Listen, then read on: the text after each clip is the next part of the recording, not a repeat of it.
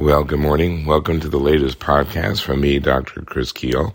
And I apologize for my froggy voice. This is not my normal dulcet tones. For some reason, my voice has decided to abandon me today, so I sound like a frog at the bottom of a barrel. So hopefully by next week I'm a little more normal. In the meantime, we're going to talk a little bit about what's going on with the labor market and its influence on Fed policy and all the rest of that. So, a little bit of a primer before we get started, just to kind of understand how this stuff all connects. The Fed has very limited tools. When it comes right down to it, it's a very blunt process. I mean, they don't really have the ability to fine tune. So, what they're trying to do is dry up money. They're trying to make sure that businesses don't have as much access to money, consumers don't have as much access to money, because then they won't spend it, and if they don't spend it, then prices stop rising. At least that's the theory. So it is very much a blunt instrument. It's basically restricting access to cash with the hope that that eventually has an impact on inflation. So anything that undercuts their ability to dry up that money supply compromises what they're trying to accomplish. So we have this issue of the shadow banking system. And the shadow banking system is not as sinister as it sounds. It's basically any institution that can distribute money, lend money, without being under Fed control. And that's going to be things like insurance companies, it's going to be venture funds, it's going to be angel funds, all these different ways that investors find to get a return on their investment. And venture funds have really grown in the last several years. If you remember some of the previous talks where we've talked about the 3.5, 3.6 trillion dollars in excess savings that's in the economy, much of that in the hands of the upper 30%. These people have put their money into investment funds. They have put a lot of their cash into those venture funds, into those angel funds. Those institutions are still distributing money. So even as the Fed is trying to slow down what banks can do, these other institutions just keep on working and that money is still out there. So there's a limit to what the Fed can actually accomplish with interest rates. The mantra with central banks, and I've talked about this before too, is that they will raise rates until they break something.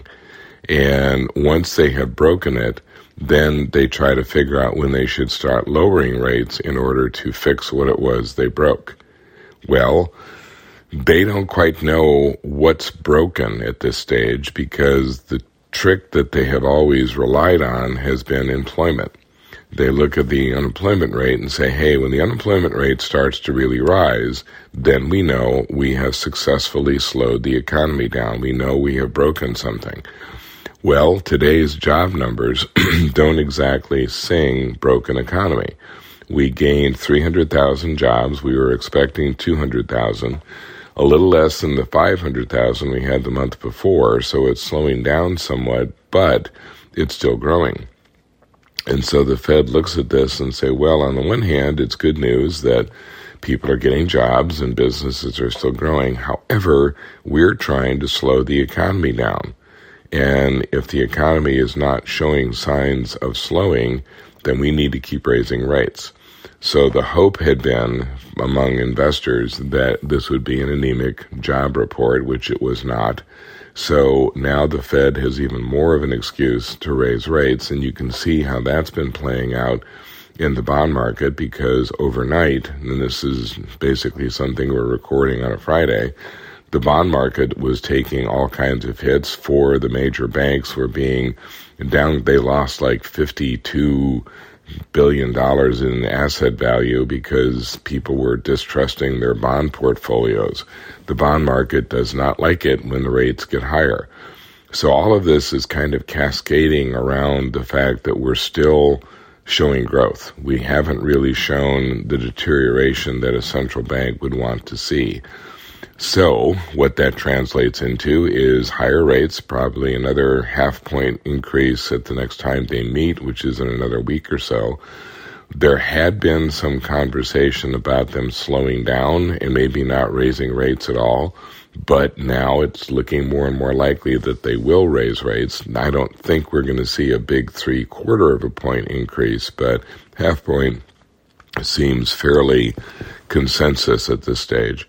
So we're kind of in a, a weird place right now where we're seeing signs of decline in some sectors, but still we're seeing a lot of, of intriguing growth numbers. One of the more interesting observations that was made by the Fed was that the fact that we've had warmer weather thus far this year has been encouraging inflation. They have actually been able to determine that there have been a gain of 126,000 jobs just because the weather has been warmer. And that translates back to construction. This is the time of year when construction generally shuts down and people lose jobs, get temporarily laid off, and no hiring takes place. But the weather has been cooperative in much of the country, and those construction projects have continued or started, and that's meant hiring. And that's one of the things that led to the gain in, in jobs we saw today and the overall kind of surge in, in hiring activity, no real evidence of high unemployment. So there you have it, this sort of complicated dance between employment and interest rates and bank policy and how they're going to control that shadow banking system if they can control it at all. And that's going to be a story that we're going to be dealing with for the next several months at least. So I'm going to quit croaking at you now, and we're just going to wait until next week when I sound a little more human. Thanks very much. Talk to you later.